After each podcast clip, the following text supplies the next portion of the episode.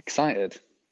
Hello, everybody. It's My Music, sponsored by the wonderful Analog Trash, as you can see down the bottom. Now, today it's a little bit different because I'm going to be speaking to Jack here, who does the same sort of thing as me. What's what's all that about?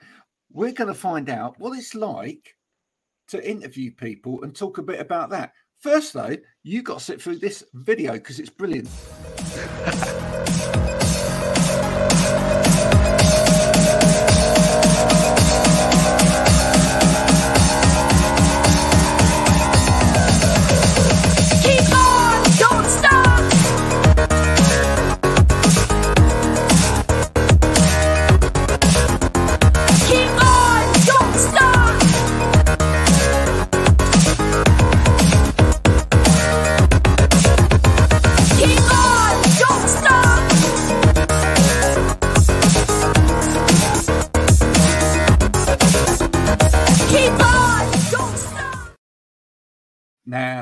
be under no illusion, Jack, that although we may look like we're sitting in very warm studios, it's freezing outside, and actually, I've lit a fire under my desk as we speak. So Is that a euphemism? Yeah. so if I so if I burn during this uh, during this interview, that's just that's just the way it is. Um, now, look, I found you on the interweb because I just interviewed Kieran from the Sherlocks. You did a similar thing. You had them on. Um, you were announcing as well that they just released their single Sirens, etc. We Yeah. get to do this. We get to interview people who have made music or have done something significant. It's brilliant, isn't it?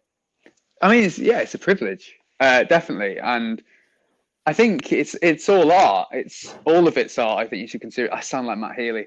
It's all art, and I do make art. Thank you very much. Um, now, I, I think it's it is. It's amazing that like you get to sit with these people and discuss how they've created something that they that's really private a lot of the time. Because I think a lot of music does start as something quite private. It's something in the bedroom, something only they've thought about and released, and suddenly they're going right. I'm I'm giving it to everyone, and that's quite daunting anyway. That's a bit bare chested, and then we come in and we pick it apart as well. Um, so yeah, it's, it's always really nice. Yeah, it's interesting you've picked up on that fact, isn't it? Because, as you say, the the thing is that a lot of people looking inwards on all of this from the outside will only see it right at the end of the process, where at that point everybody wants in the in the proceedings of this want you to then see it, right? Hmm. Because it's important. Because if if you don't see it and you don't get invested in it, they won't sell anything. No, So at that point, where you see these little videos of the- the guys in the studio, and it's like looks like they've knocked this up in five minutes, that ain't the reality. and having No. been, you know, I always find it amazing when you talk to artists and you go, "So how'd you come up with this one?" And they sort of go, "Well, actually, this has been I've had this kicking around for about five years," and you're like, "Wow." Um, and sometimes some of the better songs are like that. You know, you hear about people that can write a song and it like it takes two minutes, and, and I think that can happen. I think that's a reality. But I always find it really interesting when stuff's taken forever to make, and you're like, "Why is it taking so long?" And and the hurdles that have gone to get it made, and just the people behind the music. I, I find that really interesting, and I always think that that's that's my favorite bit is getting to know people. yeah. Um, that yeah, I, I find it And you mean all those people in that process as well. Yeah. Because that's the really interesting thing. Because when you talk to a band about or an artist about, you know, how this song's given birth, quite often in that story, there will be, you know, oh, and my mum said this, and and then you know, I met Jack, and Jack Jack owned this shop, and and he he told me this story about this, and then that kind of went in and sat there for ages, and then and then one day this happened, and then that happened, and then and then even when they get to the studio, it's like, you know, and we had the kind of bare bones of this, but then we got this engineering and he did this. And the producer you know said well what about this? And you think wow there's so much involved in getting that out to the point where we hear this you Mm. know so Yeah. much involved It's mad. and I think it's um, 'cause everyone thinks it's just a band that got the song ready to go and record, and it's done in an hour. Uh, but no, I think it's magic, and I, I think getting to know the people behind the music and why they do it. I love to know what makes people tick.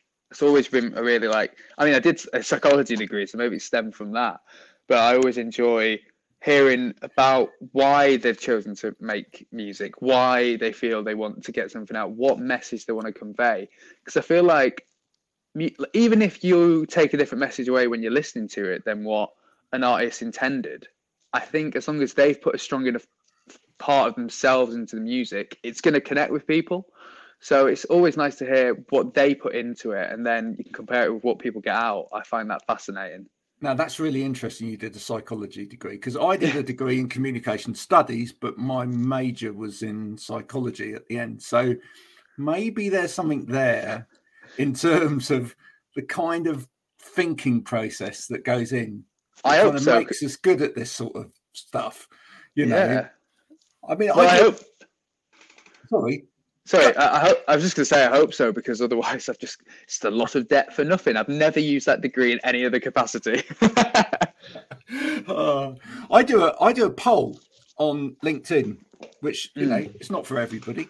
Um, but I mean LinkedIn as a platform. oh, I've, I've, you know. I, I've forgotten my login, mate. It says I'm a raconteur on there. I made it when I just left uni. I don't know how to get back on, so I'm terrified of Uh, it. Really, I've never been well, on. I, I you know I do all right. I've got about twenty thousand people following me now on. on Oh, oh, all right, all right. Clang, clang. Doing all right, Graham? yeah, yeah, yeah.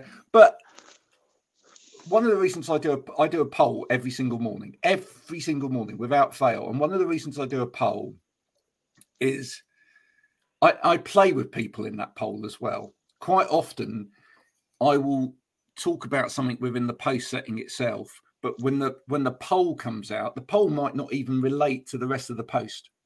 Right? There may be a, a disconnect between the two and I'm really I'm fascinated by things like Q methodology. I'm fascinated by not necessarily what people put as an answer, but why have they put that answer? Do you know what I mean? Hmm. Yeah, Do you know? And do you get that when you're interviewing people as well? You're not necessarily the the first answer that someone gives. You're not necessarily interested in that. You're interested in what lies behind that. And so you're always one step ahead.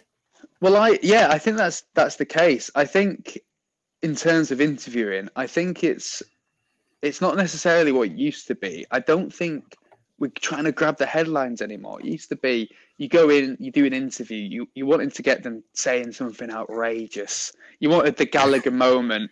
You want that soundbite, and We're I the don't best think rock and roll band in Britain.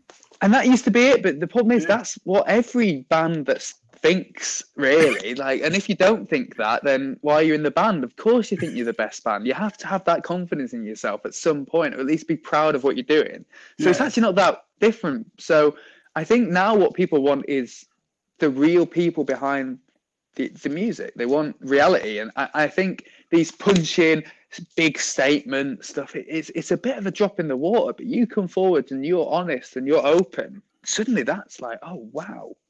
It's Yeah. like if you look at the progression of liam gallagher interviews the ones in the 90s were stock point. He was carrying a can. It wasn't real.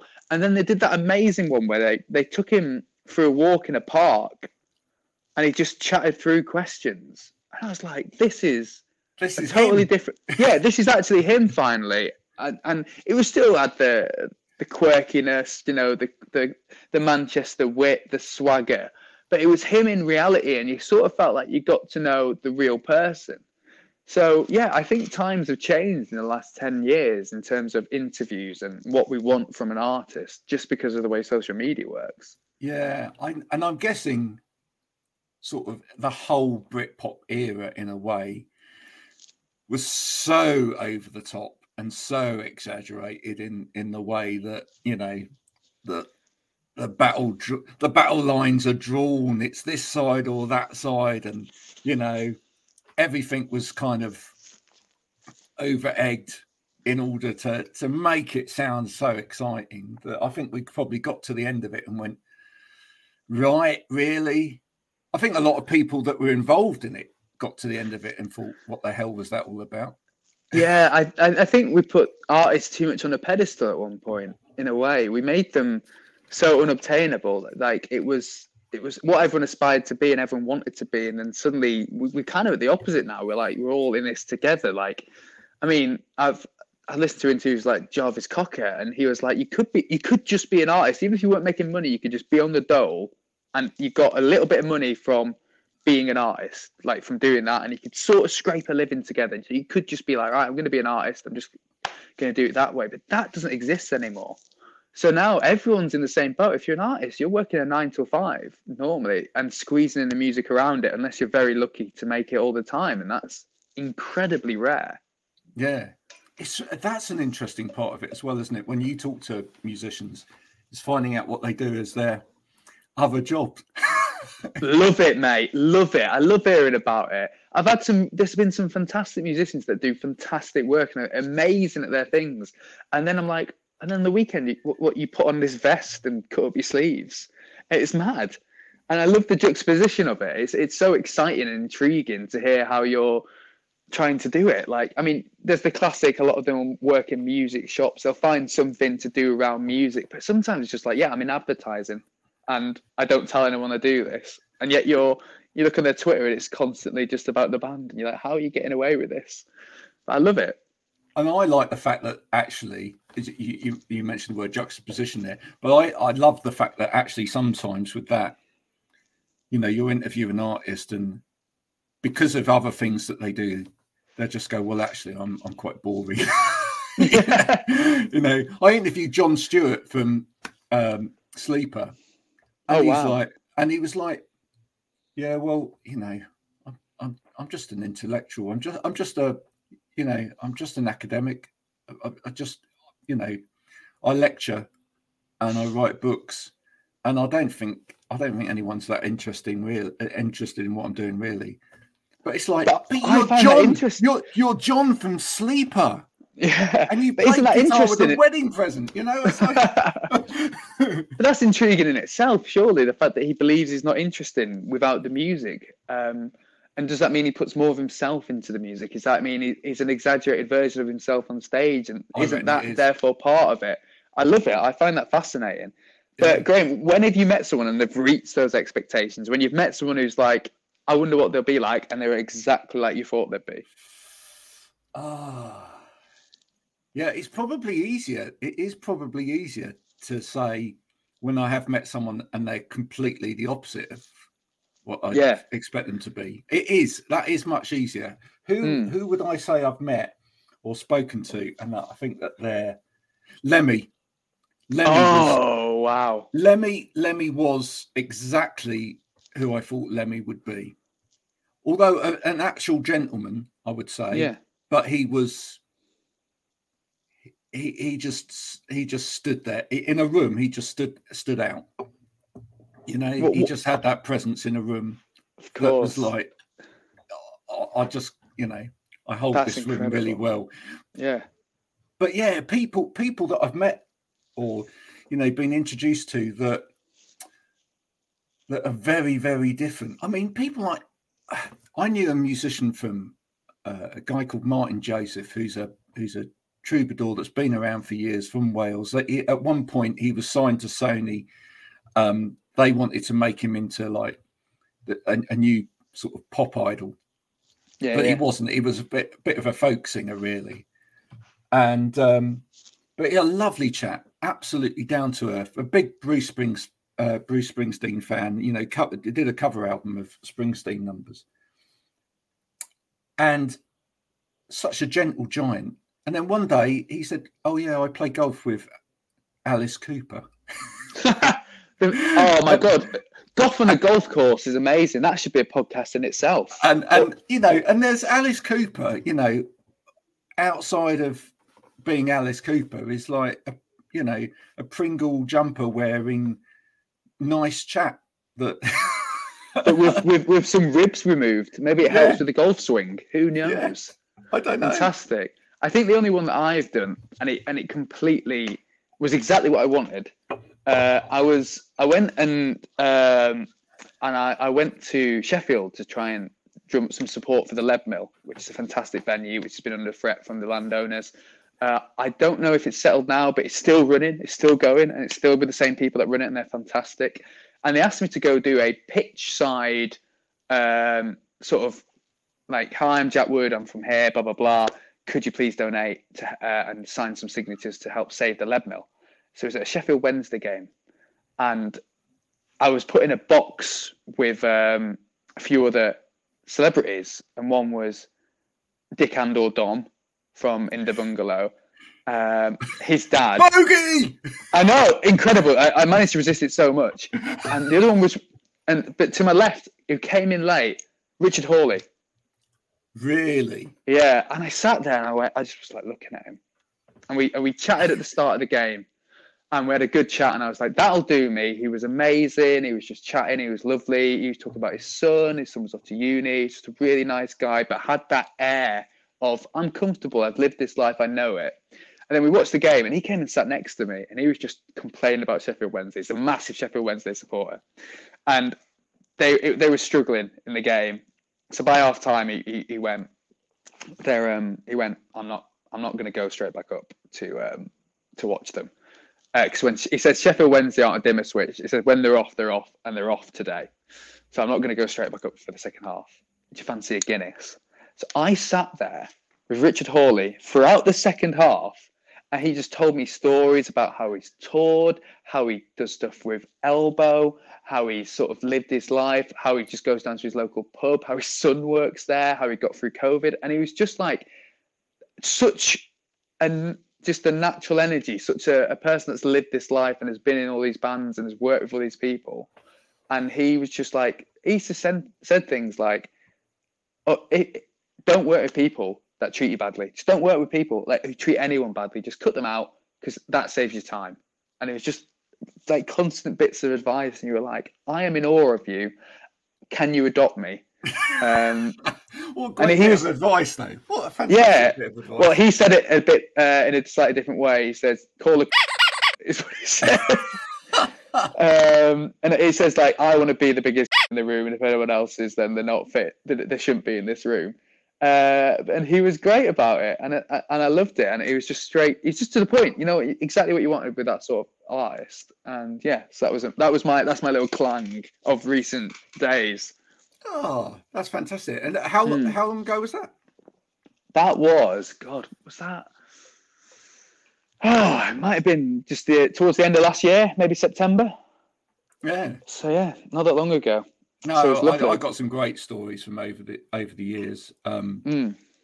I, I, I think the other thing is that do you find that do you get kind of embarrassed even by the fact that some people treat musicians with any kind who who have you know got any kind of name, but they they treat them not as people anymore, and they they put them on such a they put them on such a pedestal that when they are interviewing them, it it just sounds awful because it, it just sounds like oh oh yes yes it's you i can't believe it it's you that's here you know it's kind of like hey hang on a minute you know because the thing is with musicians as well is that they're big fans as well right Oh yeah, they they will feel the same way you feel to them.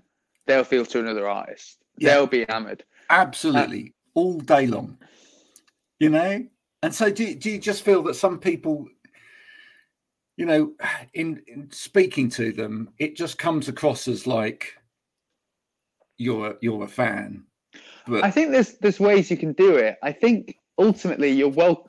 I think you should be a fan. I think you need to find a way to be a fan, even if the music isn't for you. I think you need to find a way to be a fan. Find a connection.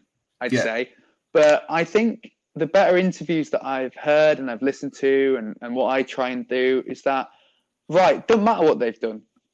Um, what matters right now is that you're speaking to them on the same level. And if they don't want to speak to you on the same level, then they're causing the problem that's and the, you, you can react to it. But you've got to be on the same level as them, I'd say. that's the thing for me. I, a lot of artists that I've interviewed have said afterwards, which is very nice of them, have to say, but have said, I, I hope that was okay because I ended up feeling like I was interviewing you as well. and I've been like, that's perfect. For me, that's absolutely perfect because it should be a two way sort of discussion where you're kind of picking each other's brains about stuff and you're, you know, it's almost like you are in a room discovering each other for the first Mm. time. Sounds sounds romantic. It does sound romantic, doesn't it? And in a way, it kind of is. But I think that's almost where an, a great interview should be. I, I'm not overly keen on interviews where it's like, I've got five points about you here. I'm going to read those five points Mm, and then you're going to react to it. You know, where it doesn't feel like I'm as the as the interview develops and as you're saying something, I'm listening and I'm I'm taking on that myself and I'm bringing my own experiences and my own life into this interview. Yeah. I think the the best interviews I've ever seen um, are people that can you keep a conversation going, but slowly guide it towards the points they want to make. So I've had it where I've interviewed people, and before I don't know if you've ever had this, where you've had maybe their press contact has gone, they don't want to talk about this, don't mention that, and you go, why? That's one of the most interesting things about them. They go, they, we're not going to talk about it, and you think, all right, but if it comes up, they go, don't bring it up, and you think, I'm gonna, I'm not gonna bring it up, but I'll try and make them bring it up. Yep. and then you're not in trouble and then that's what you've got. So there are ways you can steer a conversation. So i think i think a really good interviewer and i'm not saying i am in any way but i think it's it's being able to listen at the same time as slowly thinking where's this going to go? Where's the end game? What am i trying to get them to talk about next and how can i do that in the most natural of ways without just going list list list list list? If you have a list of topics you want to hit amazing. If you don't hit any of them it might still be a fantastic interview because you just found other things out that are actually more interesting. But if there's something you've hit on research and you want to bring it in try and bring it in as natural as you can. For starters it stops that like someone that you're interviewing being on the edge like sort of reacting. You know what I mean? They tense up. If you just Mm. come out of nowhere, you go like, "What about this allegation?" You know, you go instead. Just if you bring it up in a natural way, in a way, if they sort of can also see that it's formed and come up naturally, you don't avoid it. It's you're not trying to grill someone. You're not trying to take something from them. You're trying to let them give it freely. It's the most brilliant way to do it, and then you are getting their natural side. I think that's the way. Oh, absolutely. kinda I, read a good book about that recently, which was Sylvia Patterson's book, which is um, I'm Not With the Band. I don't know if you've ever read it. Worth reading Oh, if no. you haven't. Let's Um, give it a go. she she started off with smash hits many, many years ago, um, and then worked her way up. She was uh, with NME, and uh, and then she worked for various different uh, journals, etc. But you know, within the book, she talks about that. She talks about various interviews that she had to go and do, and you know, what I think the most famous one was she had to go and interview the Beckhams, Oh. and but the, the the list that came out beforehand of what you couldn't talk about, and they everyone had to submit five questions, and then even out of those five questions, everyone was told, "Well, you can only answer, ask this." But she immediately went in for immediately went in and tried to ask a question about sex, which was brilliant. I just, you know, but that's what you have to do sometimes. Yeah, you have I- to I- throw a curveball. But isn't that super nice? In a way, hasn't time changed? Hasn't we're, we're the podcast generation now, Graham? You know, like Yeah. this is what this is what's changed, and now suddenly the stars that have sort of were reluctantly being like, "Oh, I don't want my business spewed across the sun," or whatever newspaper. I don't want it to be on that. They've suddenly gone, "Oh, I've listened to that podcast. That was really insightful when you did that." let's do the same with me. I'll be open. I'll be like that. And I think people are a lot more open to having this dialogue uh, and a lot less restrictive. And people have realized that we don't want celebrities to be this unobtainable, otherworldly type figures. We want them to be who they are. And Yeah. flaws and all. Like, man, you want flaws. Everyone's flawed. Everyone's got their vanities. And express them and and talk to people about them. Maybe if they're feeling like they're on the spotlight, be on the spotlight with them. Don't just leave them hanging. You're their friend in this interview, as well as their interviewer. You're someone that they can feel comfortable with, and I think that's possibly the most important thing about an interview: making sure that they're comfortable by showing that you're comfortable. I think it really helps in that sense, and that's probably comes back to your point about when you sort of put them on a pedestal yourself, like I'm the biggest fan, I can't believe I'm doing this. Oh my god, I'm in such awe, I'm not so nervous. Suddenly they're not comfortable because you're not comfortable. Yeah. I remembered, by the way, a name that of someone I did speak to, um, who was really exactly who I thought they would be, which was Dave Stewart. Lovely. I was very lucky. I I, I was went to Glastonbury one year, and I was just going as a punter. I ended up working. don't, don't ask me how that happened, uh, but I ended up working for a radio station. They sent me a load of equipment down to interview people backstage. Um, and it was actually an interview we didn't even have at the time, which was Shakespears Sister. And of course, one half of Shakespears Sister um, was the wife of Dave Stewart. Of. And of course, so whilst I'm in the middle of that interview, Dave Stewart appears and sits down, and he really was all that enigma. Yeah. Was, you know, but you know what a what a fantastic uh, songwriter. Who would you, in terms of people that interview musicians, is there anyone you would love to interview? I mean, for me, I'd love to have a, a conversation with Jools Holland. I'd love Uh, to. I mean, am I not enough for you, Graham? I mean, No, you are. You are, But- um, weirdly, yeah, I, I like the way Jools does it. Um, do you know? I'm I'm going to throw it out as an old colleague of mine when I was at Radio X. John Kennedy is one of the most fantastic interviewers ever. Um, big shout out to him because if you listen to his podcast tape notes, the way he goes through with an artist, like um, how they build a song up and how it started, I think it's incredible. He does it so deftly and softly, softly done that you, you don't really notice that he's doing it, but really he's he's leading them the whole way, which I think's brilliant. Um, I think who else? Do you know what? I'm going to say it. The people that make it an entertainment. I love the likes of uh, Graham Norton. I think he's brilliant when he brings someone on. He's Very I- clever. fantastic research team behind him, obviously. Mm. Uh, I think they really help to bring stuff out and the way he preps them, the way he's natural with them. Uh, and I think, controversially, when I've seen him do interviews, Russell Brand is an incredible interviewer. I know it's not always necessarily music. I think sometimes he does interrupt people to give his own point across, but he always seems to bring something to it so that you feel like, even if I don't know who the artist is, I'd watch it, you know? I think one of the things that comes over with Russell Brand, I mean, he's incredibly well read. Incredibly well read. Oh, yeah, yeah, I mean, for, from, He, from he's your point of digested a dictionary, hasn't he? Yeah, he lit. Well, I think he wrote the dictionary. Um, but I, is that important to you as well? Because it's important to me. I I read and absorb a lot, and how much of that is important to you in terms of getting this right? Because I just feel that you know, you, you can't kind of come to this without a broader knowledge of everything that's going on. if you Yeah, know what I- mean. I think I'm very within the world. I think I, I try and digest as much media as I can in a lot of ways. I, I think I enjoy doing it. I, I'm not super conscious of it really. I, I like I've always loved reading and things like that, and and I always will be well researched in any band that comes to have an interview with me because I think that's only fair. I'd, I'd, I want to put the same amount of effort in if I have someone who's top 10 as someone who's just starting out. I want to give them that same amount of attention and love and care.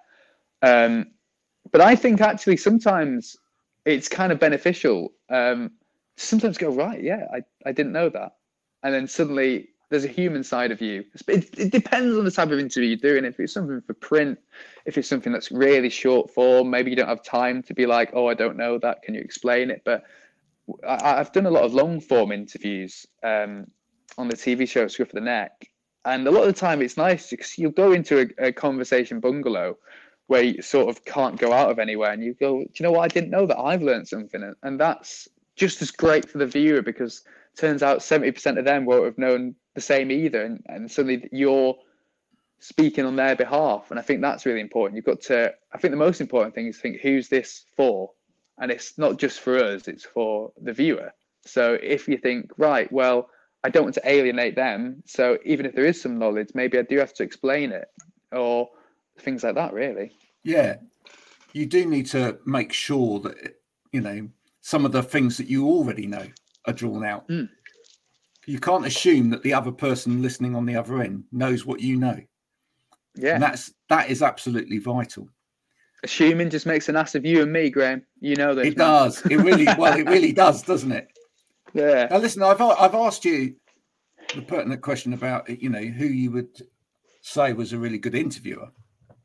Mm. Is there is there someone still left out there that you would love to interview because you just think Oh. they Hun- hundreds of people. yeah. Hundreds of people. It, but but if I asked you to pick only one because you know tomorrow one. Armageddon's happening or or or the energy crisis reaches you know such a theoretical point that uh, you know we just can't create electricity to to broadcast anything anymore. Yeah. Oh, that's it. That's Which a really is scary nice thought, isn't it? I, I love this as a metaphor. You've gone. Uh, Armageddon's happening. I'm not going to spend time with my loved ones. I'm going to make a podcast. Yeah, well, Uh, Of course, media first, baby. Um, God, that's really hard. I think for me, because I grew I grew up with them, Alex Turner is still an enigma that's never revealed in his true self. Right.